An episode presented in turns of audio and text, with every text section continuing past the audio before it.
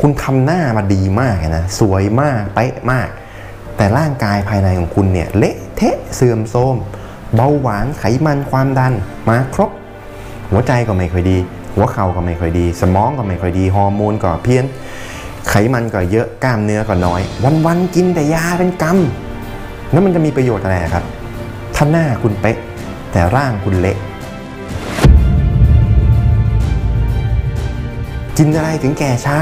กินอะไรถึงไม่แก่ กินอะไรถึงเป็นหนุ่มเป็นสาวไปนานๆสิ่งที่เราควรต้องกินให้มันมากขึ้นนะครับ ก็คือกรดไขมันโอเมก้า 3 เพราะว่าทุกวันนี้ร่างกายเรามีการอักเสบกันเยอะ เราควรต้องต่อต้านยับยั้งการอักเสบด้วยการกิน น้ำมันปลา น้ำมันเมล็ดแฟลก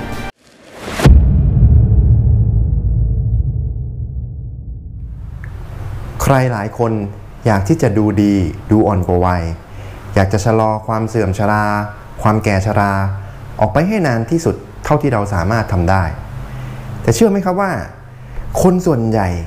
ก็มักจะเข้าใจผิดเรื่องการชะลอวัยอยู่ดี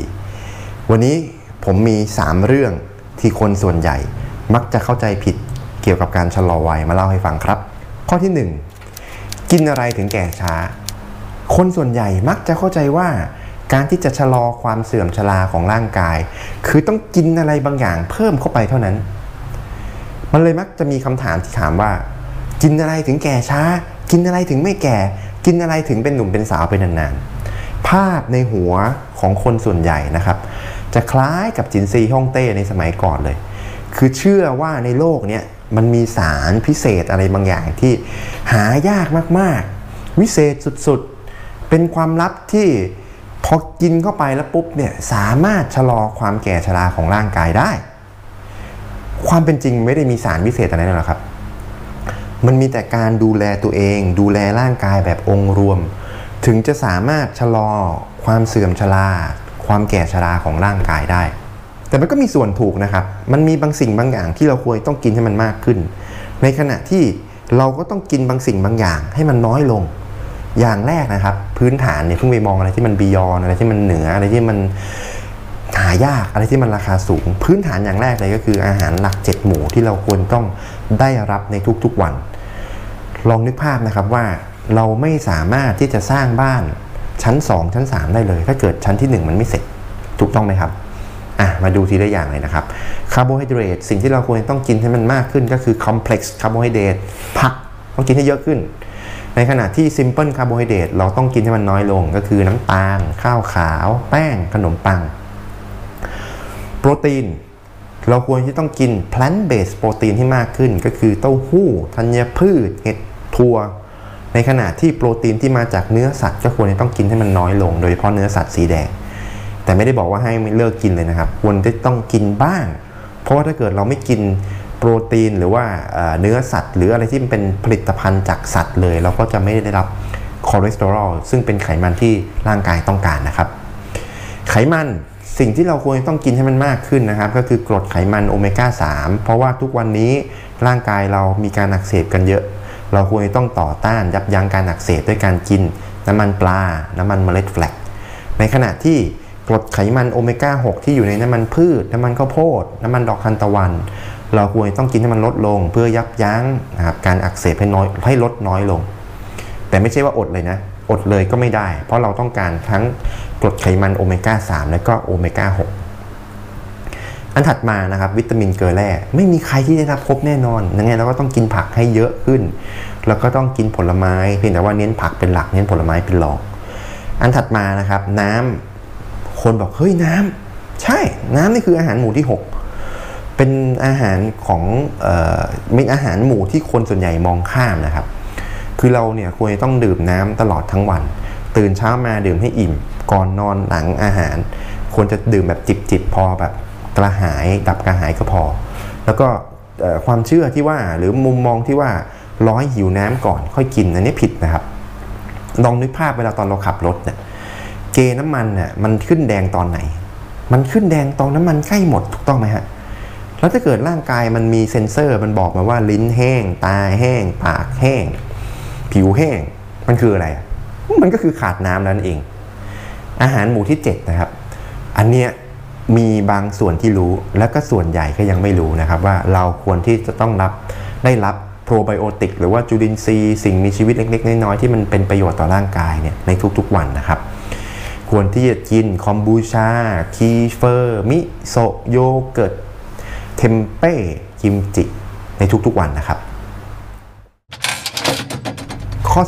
2 เวชศาสตร์ชะลอวัยเท่ากับความสวยความงาม คนส่วนใหญ่พอพูดถึงการชะลอวัยก็นึกถึงเรื่อง skin นึกถึงเรื่อง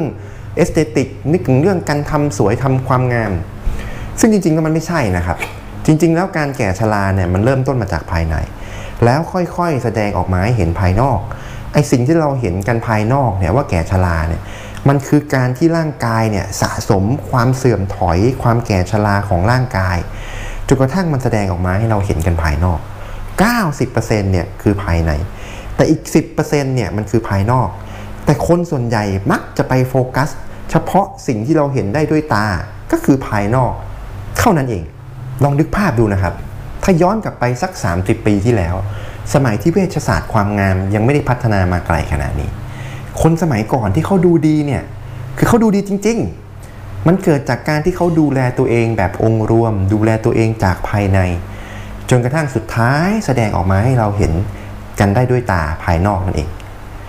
ที่ผมพูดมาทั้งหมดเนี่ยไม่ได้แอนตี้นะครับไม่ได้รู้สึกลบกับเวชศาสตร์ความงาม หรือการดูแลผิวหน้าการดูแลสกินนะครับ เพียงแต่ว่าผมอยากจะให้ลองปรับเปลี่ยนทัศนคติดูไหมถ้าคุณให้ความสำคัญนะครับ ของผิวหน้าของเรื่องความสวยความงามเนี่ยเท่ากับมือด้านซ้าย คุณต้องให้ความสำคัญกับภายในเท่ากับมือด้านขวา คือ2ออย่างเนี่ยต้องเท่าเท่ากันเลย ไม่อย่างนั้นหน้าคุณจะเป็นเหมือนลิซ่าแต่ร่างกายคุณเป็นเหมือนป้าคนหนึ่งเท่านั้นเอง